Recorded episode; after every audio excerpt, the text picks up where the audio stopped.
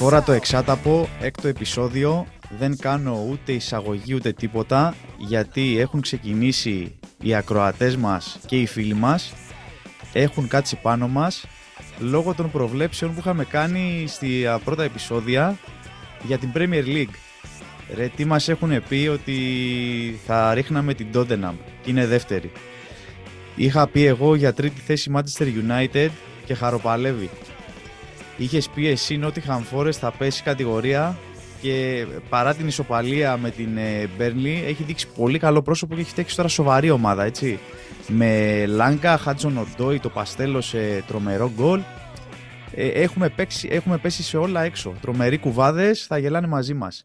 Τέλος πάντων, ξεκινάει η εβδομάδα Champions League και δεν θα μπορούσαμε να ασχοληθούμε με το συγκεκριμένο θέμα γιατί θέλουμε να δούμε ποιος θα καταφέρει να το πάρει από την Manchester City, γιατί αυτή τη στιγμή έτσι όπως παίζει μοιάζει να είναι το, το φαβορί για back-to-back.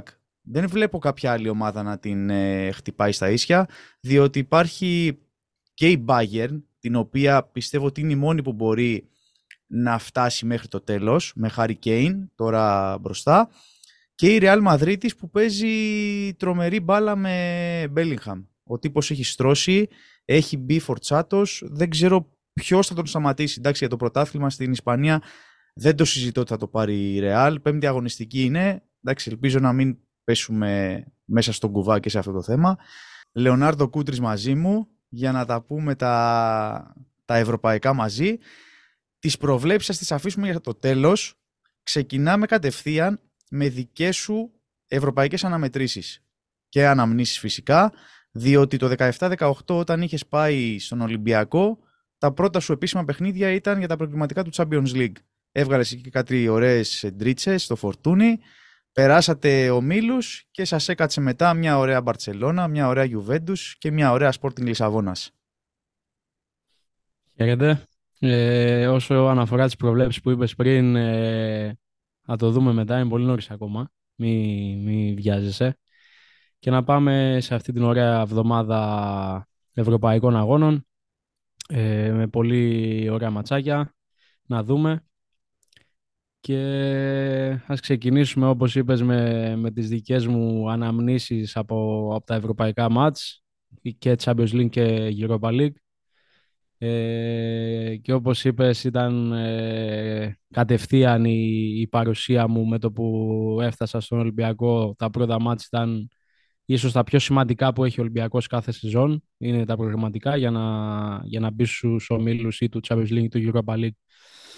Ε, αναλόγως, και αν και τον ντεμπούτο μου σε ευρωπαϊκά το έκανα με τον Μπας Γιάννενα ε, σε εκείνη την πορεία που είχαμε στο, στο Europa League στα προκριματικά, το οποίο ήταν και το, στον ντεμπούτο μου έβαλα και το, και το πρώτο μου γκολ και τελευταίο στο, στην Ευρώπη. ε, ήταν τότε με την νορβηγική Odd Grenland, ε, το οποίο πήγαμε να κάνουμε την ύλα του αιώνα κερδίζοντας τρία μηδέν στα Γιάννενα και χάνοντας τρία μηδέν στην Νορβηγία, και πήγαμε το μάτς στην παράταση και καταφέραμε να, να προκριθούμε με ένα γκολ, το οποίο το shoot που έκανα τότε δεν έσπαγε μακαρόνι. Πήγαινε με μηδέν κόμμα μηδέν ένα η μπάλα. Το θυμάμαι αυτό αλλά... το γκολ. Το θυμάμαι αυτό το γκολ, το βλέπαμε τότε στη Ρόδο στο, στο συνδρομητικό και η κάμερα, αν θυμάμαι καλά, δεν έπιανε το τέρμα. Σουτάρεις εκεί με το μύτο. Το... Ναι. Τι σουτάρεις, πώς πήγαινε η μπάλα, με το ζόρι έφτασε στο τέρμα. Και θυμάμαι ότι κόβεται, δεν, δηλαδή η κάμερα δεν έπιανε το τέρμα, δεν ξέραμε αν έχει μπει γκολ. Και βλέπουμε μετά που πανηγυρίζανε. Δεν έδειξε ποτέ εμένα η κάμερα, αφού η μάνα μου δεν, ε, δεν κατάλαβε τι το έβαλα εγώ τον γκολ. δεν, δεν το πήρε χαμπάρι. Ναι, ήταν ωραία, ωραία περιπέτεια. Τότε είχαμε πέσει πάνω στην Αλκμάρ μετά, η οποία ε, μας πέταξε έξω, και εντάξει, για τον Μπας Γιάννα τότε και για μας ήταν μια τρομερή ιστορία και πορεία να... να... να δούμε πώς είναι το, τα ευρωπαϊκά μάτς. Και πηγαίνοντας στον Ολυμπιακό κατευθείαν, ε, το, το πρώτο μου μάτς ήταν ένα πολύ δύσκολο παιχνίδι και πολύ απαιτητικό κόντρα σε μια εχθρική ομάδα για τον Ολυμπιακό και σε ένα εχθρικό περιβάλλον μέσα στην Παρτιζάν. ναι. η οποία όπως ξέρουμε έχει πολύ καλές σχέσεις με τον ΠΑΟΚ, ξέρουμε πολύ καλά τι σημαίνει αυτό και θυμάμαι μια πολύ έτσι ιδιαίτερη, δεν, δεν ξέρω αν το έχω πει ούτε σε σένα και λίγοι το ξέρουν, ε, όταν καταρχήν μιλάμε για κατάμεση στο γήπεδο να μας βρίζουν από το πούλμαν πριν φτάσουμε ακόμα στο γήπεδο, ήταν μια διαδρομή μέσα σε κάτι δρομάκια να είναι κρεμασμένοι σαν μπαλκόνια οι Σέρβοι, σου λέω τώρα για εχθρικό περιβάλλον, και για να μην πολυλογώ, το παιχνίδι πήγε τέλεια για μας, κέρδισαμε τρία ένα. Αλλά αυτό που θέλω να πω είναι ότι μόλις τελείωσε το ζέσταμα και πηγαίναμε στα αποδυτήρια για να ετοιμαστούμε για το παιχνίδι, έτσι όπως πηγαίνω προς τη Φυσούνα, τρώω ένα μπουκάλι μπύρας γυάλινο, το μεγάλο. Τώρα σοβαρά, ε, αν το έτρωγα στο κεφάλι τώρα δεν θα έπαιζα. Σίγουρα δεν θα έπαιζα και δεν ξέρω για πόσο καιρό δεν θα έπαιζα. Ναι. Το έφαγα στο χέρι, στον καρπό μου και με λάνιασε μέσα σε πέντε λεπτά. Μιλάμε τώρα για το, ξέρεις, το γυάλινο, το μπουκάλι, αυτό ναι, την πήρα ναι. στο μεγάλο. Να το πετάξει ο άλλος τώρα από την κερκίδα. Δεν ξέρω εδώ πώς πέρασε αυτό μέσα, εννοώ μέσα από τα δίχτυα, γιατί είχε γύρω-γύρω δίχτυα. Δεν ξέρω τι έκανε. Και τώρα μιλάμε αυτό το μπουκάλι και λέω Παναγία μου, τι γίνεται τώρα εδώ. Σκέψου τώρα, λέω να προηγηθούμε, να γίνει κάτι. Τρομοκρατήθηκα, να σου πω την αλήθεια. Τέλος πάντων, περάσαμε ένα δύσκολο μάτς εκεί και στο Καραϊσκάκι, αλλά καταφέραμε να τους βγάλουμε έξω. Ε, ήταν και η πρώτη μου ασίστ τότε στο Καραϊσκάκι, ευρωπαϊκή. Ε, και στη συνέχεια καταφέραμε να, να μπούμε στους ομίλους του Τσάμπιονς Λιγκ, το οποίο ήταν ένα, κάτι πρωτόγνωρο για μένα και για πολλά παιδιά τότε και πολύ δύσκολο να πετύχουμε, ε, αν αναλογιστούμε το τι ομάδα είχαμε τότε και με πόσες αλλαγές και με πολύ καινούριο Ολυμπιακό τότε, αλλά ήμασταν τυχεροί μέσα σε εισαγωγικά ε, στην ατυχία μας λόγω του, της κλήρωσης που είχαμε, γιατί okay, τυχεροί σε εισαγωγικά γιατί καταφέρναμε και, καταφέραμε και παίξαμε μέσα, μέσα σε πολύ σπουδαίες έδρες αντιμέτωποι με τόσο σπουδαίες ομάδες και παίχτες, αλλά άτυχοι γιατί ξέραμε ότι ήταν εξωπραγματικά δύσκολο να κάνουμε κάτι σε αυτόν τον όμιλο, γιατί θεωρώ ότι πετύχαμε την καλύτερη ομάδα από το κάθε γκρουπ δυναμικότητας. Τότε ο Ολυμπιακός ήταν στο τρίτο γκρουπ και από το κάθε γκρουπ πετύχαμε την πιο δύσκολη ομάδα. Ήταν απίστευτο. Όπως η ΑΕΚ τώρα. Αλλά, ναι, κάτι τέτοιο. Αλλά εντάξει, ήταν κάτι για μένα πρωτόγνωρο. Δηλαδή το, το πρώτο μάτς δεν το έπαιξα απέναντι στη Sporting στο Καραϊσκάκι, το οποίο ήταν μια πολύ δύσκολη νύχτα για τον Ολυμπιακό, γιατί αν θυμόμαστε το παιχνίδι μπορούσε να έρθει αλήθεια στο πρώτο ημίχρονο μηδέν έξι, να ήταν το παιχνίδι, ήταν μηδέν τρία αν δεν κάνω λάθος. Ναι, άμα και... σε πάρει μπάλα στο Champions League ε, δεν ναι, γυρίζει είναι αυτό, είναι αυτό που, που λέω ότι στα ευρωπαϊκά, σε αυτές τις ομάδες δεν μπορείς να κάνεις λάθος, δηλαδή δεν συγχωρείται το λάθος, είναι απίθανη η ποιότητα με όποιον και να παίζεις, δεν θα σου συγχωρείς το λάθος. Και το ντεμπούτο μου ήταν ε, στο Champions League απέναντι στην αγαπημένη μου Juventus. Ναι. Μέσα στο, μέσα στο Τωρίνο. Ναι, ήταν, το έφερε έτσι μοίρα να παίξω με την πιο μισητή μου ομάδα μαζί με τη Μίλαν. Ε, μέσα εκεί στο, στο Allianz Arena. Πώς ε, ήταν το, το γήπεδο οποίο, αυτό? Πολύ ωραίο γήπεδο, αντικειμενικά.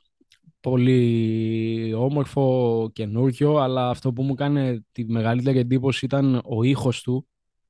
Πραγματικά όταν έβαλε το πρώτο γκολ ο Higuaín και έκανε το ένα μηδέν, τώρα σοβαρά μιλάμε για εξωπραγματική η φωνή που, που έχουν οι οπαδοί της Juventus, αλλά και ο ήχος που βγάζει το γήπεδο όταν φωνάζαν όλοι Gonzalo Higuaín στον γκολ. Έπαθα ζημιά, αλήθεια έτρεμε το γήπεδο.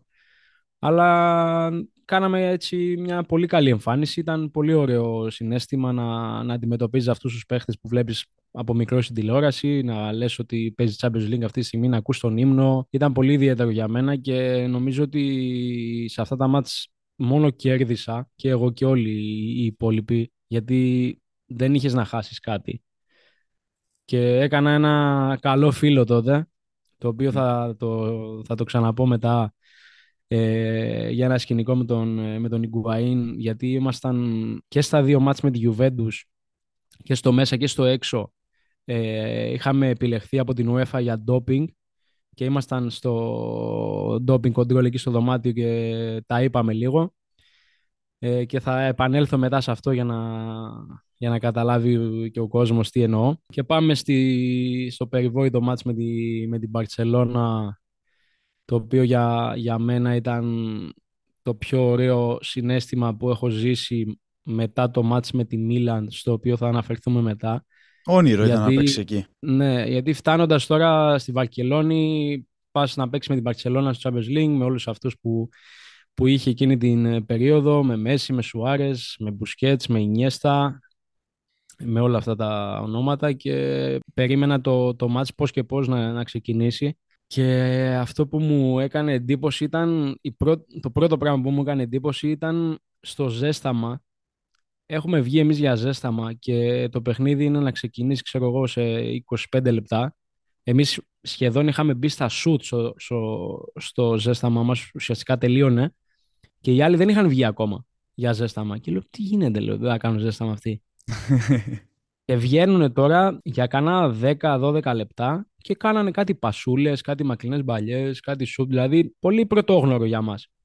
Αλλά μετά που μίλησα και με κάποιους εκεί, μου είπαν ότι κάνουν μέσα το ζέσταμά τους και μου φάνηκε λίγο έτσι, γιατί δεν το είχα ξαναζήσει. Αλλά το λέω τώρα για να τριχιάζω. Όταν ξεκινούσε το παιχνίδι και περνούσαμε για να δώσουμε χέρια εκεί στην έναρξη και έδινα τα χέρια με Μέση, Σουάρες και τα λοιπά, λέω εντάξει τώρα πλάκα, πλάκα μου κάνουν τώρα, δεν ισχύει αυτό όλο. Και εντάξει, είναι, είναι αυτά τα μάτς που προσπαθείς να ζήσεις και να μην θες να τελειώσουν, ότι το χαίρεσαι, δηλαδή ό,τι και να γίνει, δεν σκέφτεσαι τώρα το σκορ και τα λοιπά.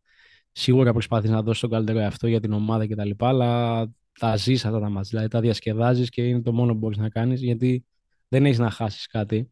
Ναι, με το Μέση πώς ήταν μέσα στον αγωνιστικό χώρο? Δηλαδή πώς τον είδες, ειδικά όταν ήρθε κατά πάνω σου? Καλά, εγώ θυμάμαι ότι ποιο ήταν το τρίτο γκολ που σου κάνει την ναι. προσποίηση με το σώμα, πας εσύ πινακίδες, περνάει αυτός από ναι. τη, απάνω από τη γραμμή και βγάζει κάποιος στο Jordi Alba, έβγαλε σέντρα. Κοίτα, σου πω την αλήθεια, ο Μέση και ο Σουάρες περπατούσαν τώρα, σου λέω για σοβαρό περπάτημα, δεν κάναν τίποτα, δηλαδή αμυντικά δεν υπήρχαν, απλά ήταν στο γήπεδο. Και λειτουργούσαν μόνο όταν είχε την μπάλα η Μπαρτσελόνα και απλά παίρναν προσπάθειες. Δηλαδή ήταν για αυτούς, όπως το, το έβλεπα εγώ και το ένιωθα μέσα από το παιχνίδι, ήταν προπόνηση για αυτούς. Ναι. Ήταν μια καλή προπόνηση, σαν να παίζουν ένα φιλικό προετοιμασίες κτλ. Έβλεπα τον Μέση και τον Σουάρες μπροστά, καθόντουσαν και περιμέναν πότε θα κερδίσουν την μπάλα ή πότε θα πάρουν την μπάλα για να κάνουν μια ενέργεια. Και εντάξει, τώρα όταν αμήνεσαι και βλέπεις να έχει το Μέση πάνω σου, λες τώρα όχι, δεν, δεν το ζω αυτό, ξέρω, ότι ψέματα είναι. Είναι, δεν σου λέω τώρα, απίθανη η αίσθηση, άσχετα που στο τρίτο γκολ με, με ξεφτύλισε. Και, δηλαδή τώρα δεν, δεν κατάλαβα ακόμα πώς έγινε αυτό, γιατί είναι αυτή η φάση του Μέση, το οποίο του έχει φύγει λίγο, του έχει φύγει. Η μπάλα δεν είναι τόσο κοντά στο, στο πόδι του και είμαι σίγουρος ότι θα του την πάρω, δηλαδή θα τη διώξω.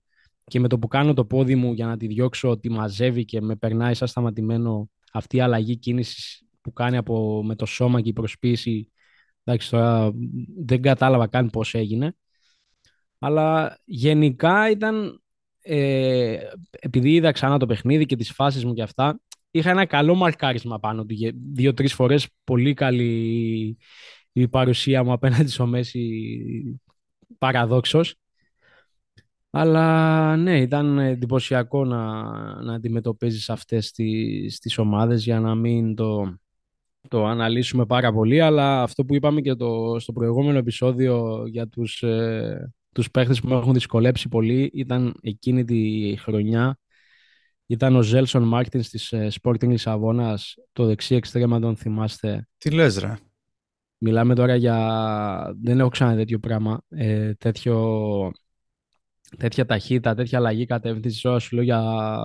Ε, είχα απελπιστεί, αλήθεια. Δεν... Με αυτόν έπαιξες δεν... μέσα στη Λισαβόνα, έτσι? Ναι, μέσα στη Λισαβόνα, και δεν περίμενα να τελειώσει το παιχνίδι, τίποτα άλλο. Δεν, δεν μπορούσα να κάνω κάτι. Πριν φύγουμε και... από τη Βαρκελόνη, σε διακόπτω, ναι. Είχε γίνει τότε, είχε βγει προς τα έξω ένα ε, ένα σκηνικό, μια παρεξήγηση, γιατί μετά μου το ανέλησες τι είχε γίνει. Είχαν βγει και είχαν πει ότι ο Ολυμπιακός, δηλαδή εσείς οι παίκτες, φύγατε από το ξενοδοχείο και πήγατε με τα πόδια μέχρι το γήπεδο για τον αγώνα. Όχι ρε, αυτό δεν ισχύει. Είχαμε πάει για προπόνηση και επειδή το ξενοδοχείο ήταν πολύ κοντά στο γήπεδο και είχαμε πάει για την προπόνηση τη μέρα πριν τον αγώνα, είχαμε πάει με τα πόδια γιατί ε, ήταν, σου λέω τώρα, απόσταση πέντε λεπτών και ναι, θα κάναμε περισσότερη ώρα με το λεωφορείο αν πηγαίναμε, και είχαμε πάει με τα πόδια μέχρι σε ένα σημείο και μετά μας πήγε το λεωφορείο γιατί πρέπει να μπεις μέσα με το,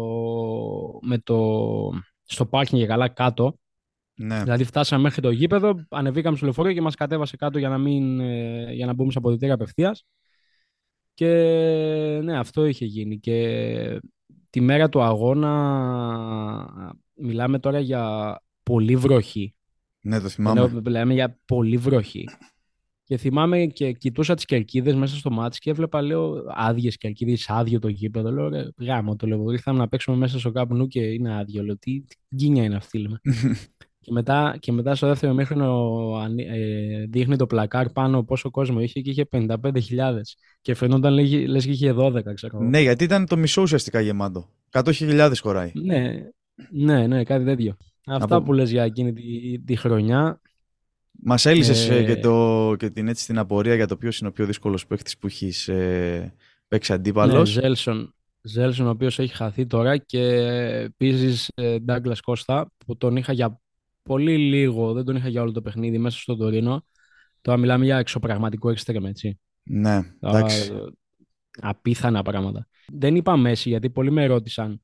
Yeah, δεν είναι ο Messi ο πιο δύσκολος στη βλακίες, λες και τέτοια. Δεν είναι ότι δεν ήταν ο καλός παίκτης που έχω αντιμετωπίσει, δεν το συζητάω αυτό. Απλά το πώς ένιωσα, ρε παιδί μου, μαρκάροντάς τον, καταλαβες. Δηλαδή, γιατί αρκετές φορές κατάφερα και τον έκοψα είτε με φάουλ είτε με κανονικό μαρκάρισμα. Στους άλλους ένιωθα αβοήθητος, αλήθεια. Δεν, δεν μπορούσα να, να κάνω κάτι. Ναι, γιατί στο ένας εναντίον ενός είναι τρομακτική αυτή. Ναι, ρε. Και... για να το κλείσουμε έτσι το, έτσι το Champions League, κάτι να μου πεις από, από το παιχνίδι το μηδέν μηδέν με την Μπαρτσελόνα, γιατί τότε ήταν τεράστιο το αποτέλεσμα. Ήταν ο μοναδικός βαθμός που πήρατε στον ε, Όμιλο και το κάνετε με την Μπαρτσελόνα έστω μηδέν μηδέν. Ήταν πολύ μεγάλο το αποτέλεσμα. Εντάξει, αυτό που είπα πριν, ότι είχαμε μπει τότε μέσα στο παιχνίδι για να απολαύσουμε τη στιγμή, το γήπεδο ήταν γεμάτο. Ήταν ένα ωραίο μάτσο να παίζεις, δηλαδή ωραίο, το πιο ωραίο βασικά, όχι απλά ωραίο. Και καταφέραμε και να το κρατήσουμε στο μηδέν μηδέν και να μην κινδυνέψουμε τώρα να πεις ότι ήταν καταιγιστική η Μπαρσελόνα. Το είχαμε σβήσει ωραία το παιχνίδι, είχαμε και τις ευκαιρίες μας, είχαμε και τη... κάποιες φορές κρατούσαμε την μπάλα ωραία, γιατί τότε πολλοί δεν θυμούνται τι Μπαρσελόνα ήταν τότε. Ήταν φωνική η Μπαρσελόνα, έτσι, δεν ήταν η Μπαρσελόνα του τώρα που είναι λίγο διαφορετική. Τότε είχε Ινιέστα, είχε Μπουσκέτς, είχε Ράκητη, Τσοκέντρο, ήταν αυτοί οι παίχτες. Μέση, Σουάρες. De Olofeu, τον οποίο δεν ανέφερα, φωνιάς, με είχε διαλύσει στο πρώτο παιχνίδι. Μ' αρέσει ε... που, τα, που το παραδέχεσαι. Ε, ναι, αφού να ξέρεις τι γινόταν στο, στη Βαρκελόνη. Καθόταν ο De Olofeu στη γραμμή του πλαγίου και η μπάλα πεζόταν, πεζόταν από την άλλη πλευρά και εγώ αναγκαστικά ήμουνα κλειστά, ρε παιδί μου, προσπάθωσα, γιατί τότε έπαιζε ο Παολίνιο, αν το ναι. θυμάσαι. Ο Παολίνιο τι έκανε? Ο Παολίνιο έκανε αυτή την κάθετη κίνηση από τα χαφ ανάμεσα σε μένα και το αριστερό στόπερ. Κατάλαβες, δηλαδή όταν ναι. την μπάλα πεζόταν από την άλλη πλευρά, την είχε π.χ. ο Ινιέστα, την έκοβε λίγο μέσα προς το κέντρο και έφευγε αυτός ευθεία για να του κάνει την παλιά. Αυτή την πάσα εγώ πρέπει να την καλύψω, εάν γίνει. Και πολλές φορές την έκανε την κίνηση αυτή μόνο και μόνο για να με μαζέψει εμένα εκεί και η μπάλα πήγαινε στον De Olofeu στη γραμμή και εγώ είχα απόσταση από τον De Olofeu σαράντα μέτρα κοντά. Και ερχόταν ναι. αυτός με διακόσια χιλιόμετρα.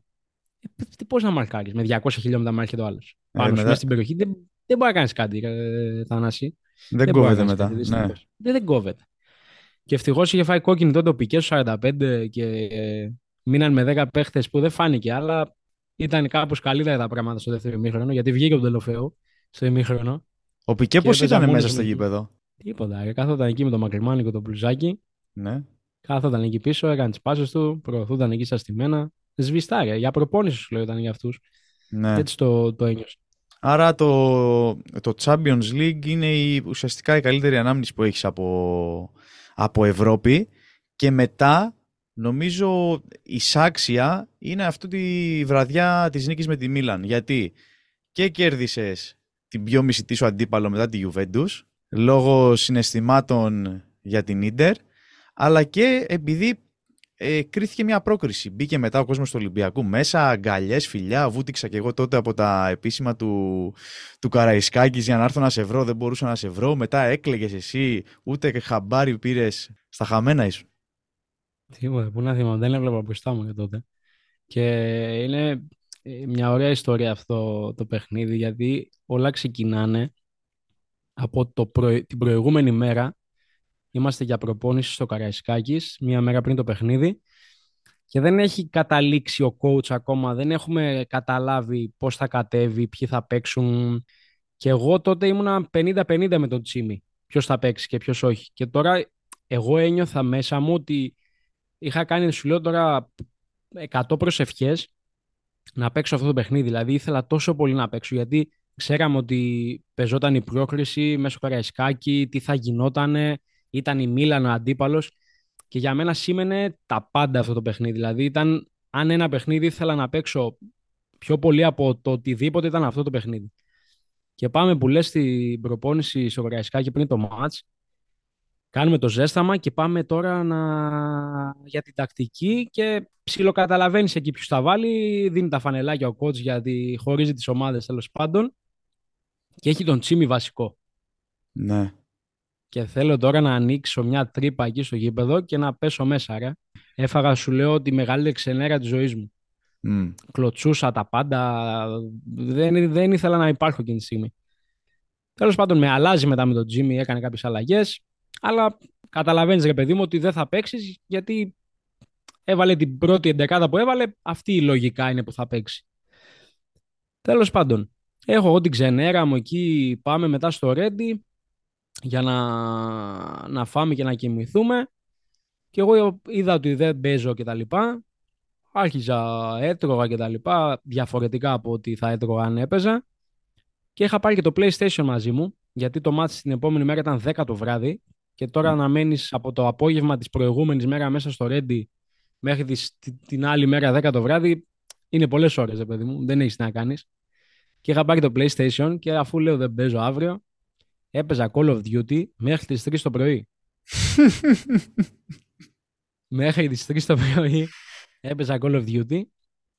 Κοιμάμαι τέλος πάντων. Τώρα σου λέω για φοιτητής κανονικός εκείνη τη, τη τέτοια ώρα. Δεν λέω εντάξει, okay, δεν θα παίξω.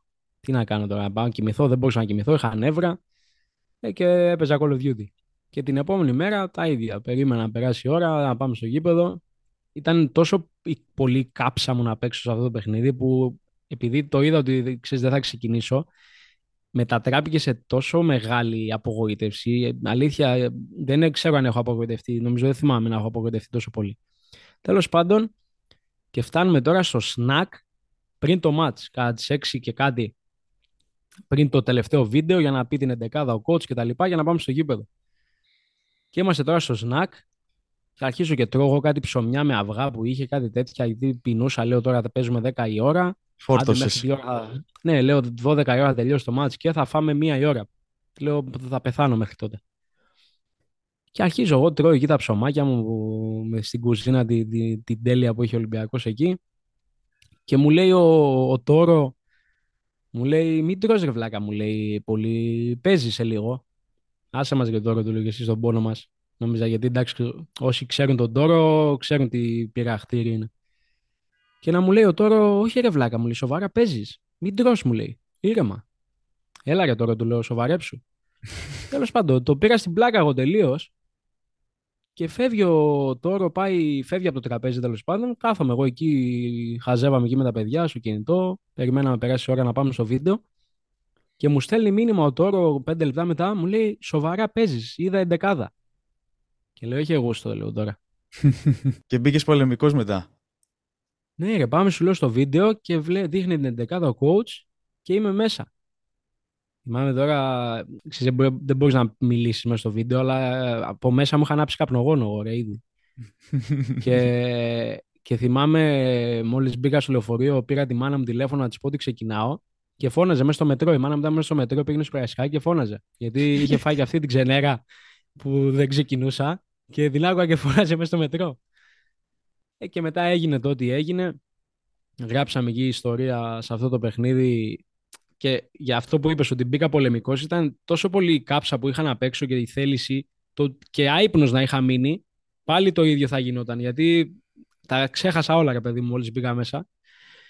Ε, και έγινε αυτό που έγινε και νομίζω ήταν η καλύτερη στιγμή μου μέχρι στιγμής στην καριέρα μου, με διαφορά.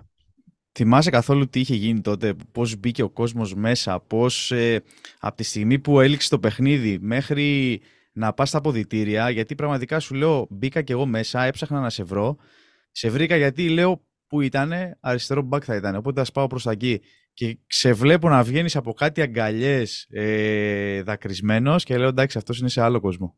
Ναι ρε, άστο, σου λέω θυμάμαι, το μόνο που θυμάμαι ήταν τα τελευταία λεπτά που φώναζε ε, ο κόσμος ε, και το βράδυ το βραδάκι όταν θα έχουμε πια προκληθεί. Αλήθεια δεν έχω ξανανιώσει έτσι στο Καραϊσκάκι, έτρεμε γιατί φώναζε όλο το γήπεδο όρθια και χοροπηδούσε και ένιωθα ότι το γορασίδι με πάει πάνω κάτω ρε, σου λέω τώρα για τρελό συναίσθημα.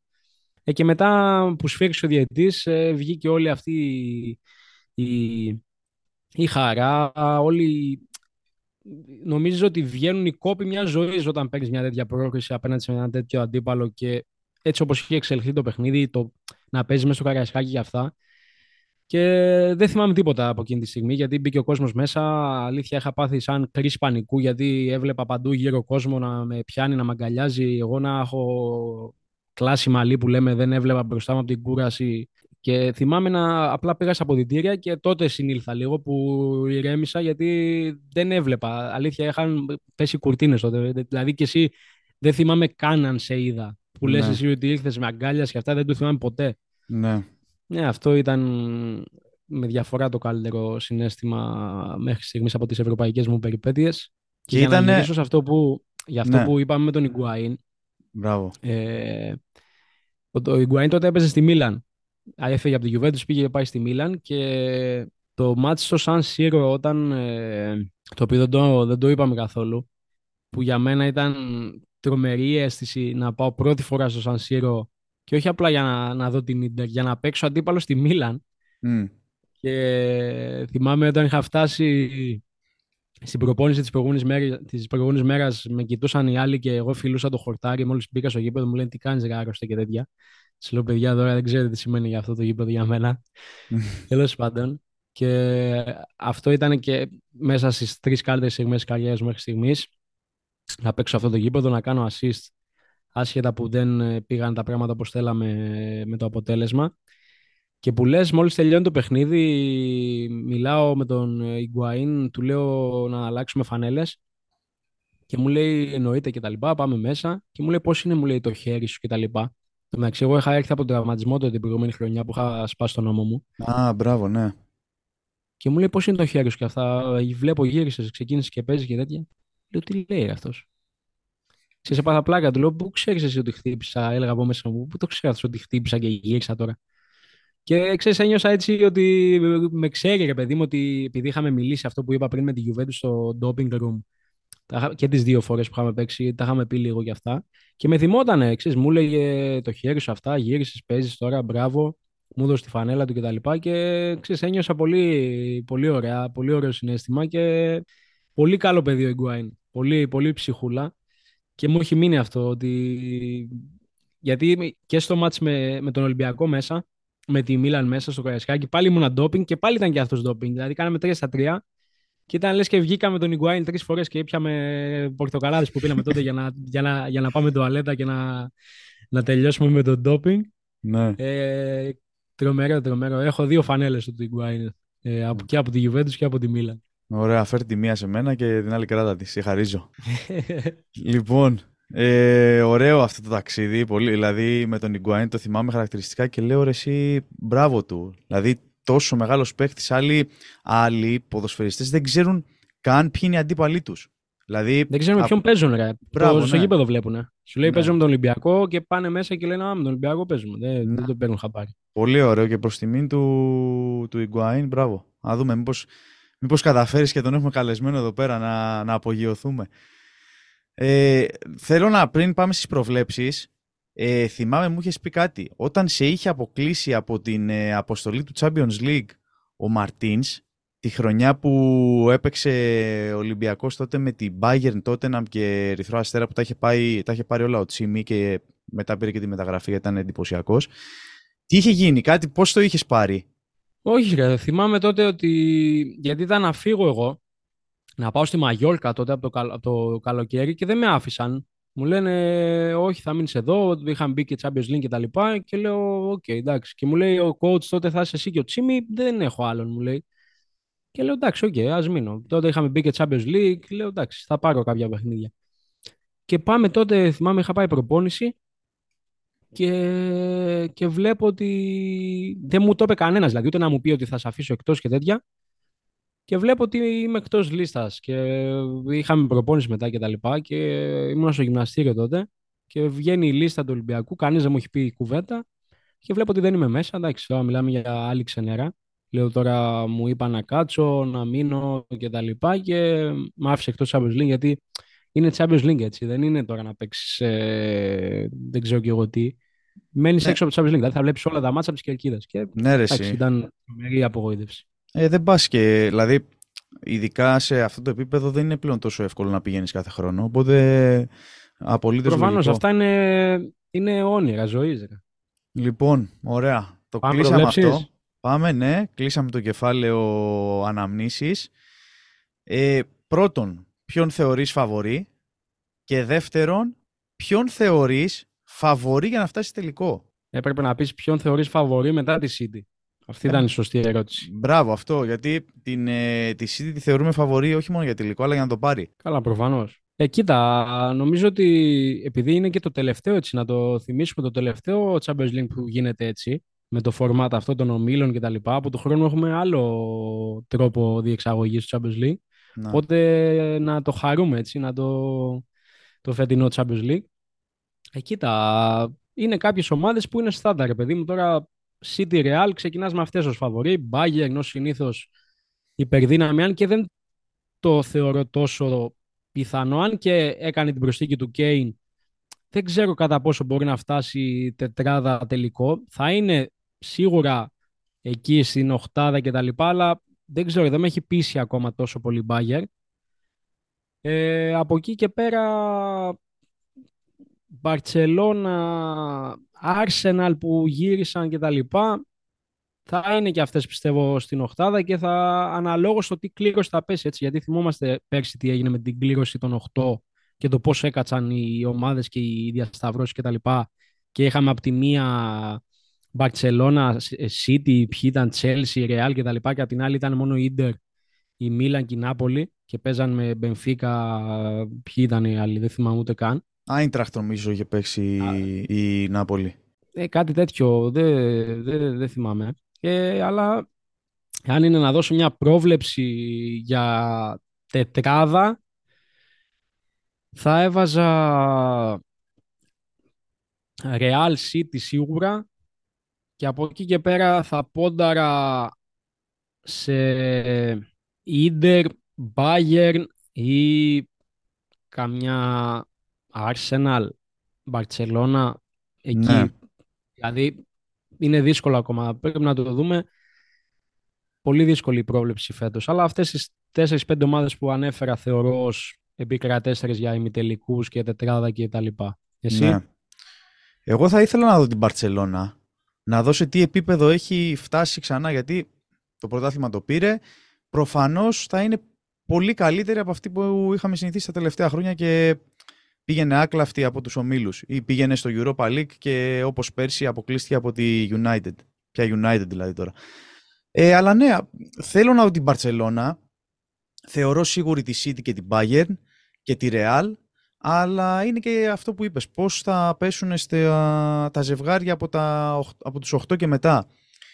Ε, και η Arsenal πολύ δυνατή. Την Paris την έχω διαγράψει γιατί νομίζω ναι, είναι, ναι, είναι πολύ αστεία πίσω. Ομάδα. Ναι. Έχει κάνει καλές μεταγραφές. Έξυπνες. Αλλά... μετα... Ναι. Για πρώτη έξυπνες. φορά έκανε έξυπνες μεταγραφές, ναι. Αλλά δεν τη βλέπω να φτάνει μακριά. Ε, ελπίζω και σε μια έκπληξη, ας είναι ναι, η Arsenal. Αυτό πήγα να σε ρωτήσω. Ας είναι η Arsenal. Έκπληξη τη σεζόν τι βλέπεις? Έκπληξη βλέπεις στο Champions League. Πιο... Στο Champions League βλέπω έκπληξη την Arsenal. Ναι. Ναι, ναι. Εγώ δεν είναι έκπληξη βασικά, αλλά πιστεύω θα έχει καλή τέτοια... Αυτό που είπες η Μπαρτσελώνα. Θέλω και εγώ να τη δω να επιστρέφει μετά από κάποιας, κάποια σεζόν πολύ παράξενες από ό,τι είχαμε συνηθίσει. Και Newcastle. Κάναμε λοιπόν και τις προβλέψεις μας για το φετινό Champions League. Ελπίζω να μην πάμε κουβά και σε αυτή τη διοργάνωση. Έχουμε που έχουμε πάει ήδη στο Premier League. Ε, αν, πάμε, αν πέσουμε έξω και εδώ, καλύτερα να το κλείσουμε το μαγαζάκι. Πέρα από την πλάκα, ε, για το fantasy που μας ρωτάτε πολύ, έχουμε ανοίξει λογαριασμό στο Twitter, φόρα το εξάτα από εφ πι ελ. Εκεί μπορείτε να βλέπετε τις ε, ομάδες μας πριν από το deadline και τις ε, επιλογές είτε για μεταγραφή είτε για τον draft. Ποιες είναι δηλαδή οι καλύτερες επιλογές παικτών για την εκάστοτε αγωνιστική. Τα λέμε την επόμενη εβδομάδα.